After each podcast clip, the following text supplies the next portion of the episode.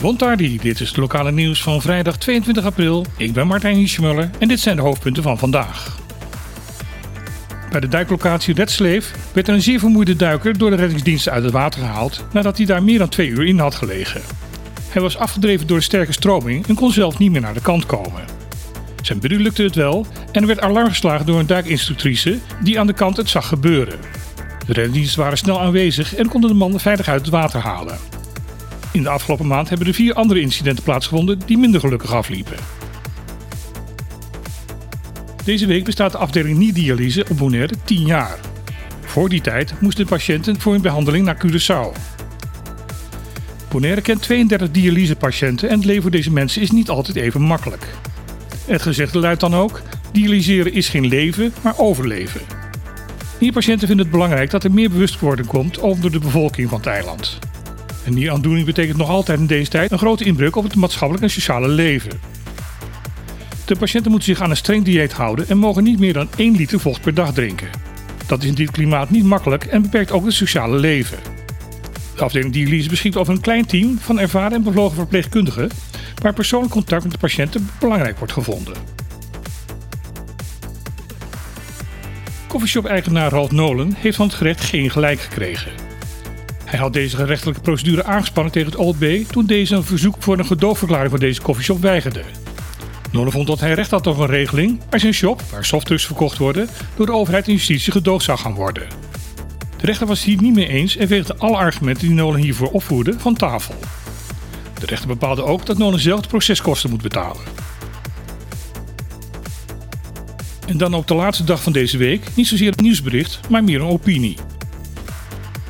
De opnames van de speelfilm All Inclusive zijn afgerond en cast crew zijn weer teruggevlogen naar Europees Nederland. Het was binnen iets meer dan een jaar de tweede keer dat er opnames zijn gemaakt voor een speelfilm die volledig op Bonaire afspeelt. In een uitgebreid interview op Bonaire.nu vertellen hoofdrolspelers Jennifer Hofman en Tibor Lukacs over hun ervaring van de afgelopen maand.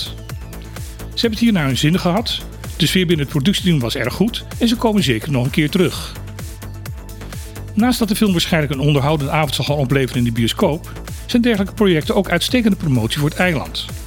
Mede hierdoor is de naamsbekendheid van Bonaire in Europees Nederland steeds groter geworden. Niet alleen goed voor de instroom van toeristen, maar zoals onbekend onbemind maakt, geldt het gezegde ook andersom. Het is dan ook opvallend dat sinds Bonaire meer op de kaart is gezet en ook bij de gewone burger in Europa beter bekend is, er ook vanuit de politiek opeens een veel grotere belangstelling voor de Bes-eilanden is ontstaan. Een staatssecretaris die in een brief aan de Kamer meldt dat de voorzieningen op de Bes-eilanden gelijk getrokken moeten worden aan Europees Nederland, was tot voor kort onbestaanbaar. Of het ook echt gaat gebeuren is vers 2, maar het is wel een hoopgevend geluid. Daarom ruim baan voor alle filmploegen en crews voor tv-programma's die hier op het eiland opnames zullen gaan maken. Het blijkt dat het Bonaire alleen maar goed kan doen. Dan hierna nog de weersverwachting. Het zal vandaag zonnig zijn en overwegend droog. Morgen zal de bewolking toenemen en er is kans op lokale bui. De windkracht is zwak tot matig, windkracht 2 tot 3, met zo nu een uitschieters naar 4. De temperatuur is maximaal 31 graden overdag en de minimale temperatuur zal s'avonds 25 graden zijn. Dit was het laatste lokale nieuwsbulletin van deze week. Morgen is er weer op te klippen, zoals altijd tussen 12 en 2 vanuit Club Trocadero. De plaatsvervangend korpschef van de politie komt te vertellen over de nieuwe afdeling cybercrime. Een net startende ondernemer komt vertellen over zijn verhuurbedrijf van elektrische scooters. En er komen mensen vertellen over de fundraising Koningsdag voor de Voedselbank. Graag tot morgen en anders een fijn weekend en tot volgende week.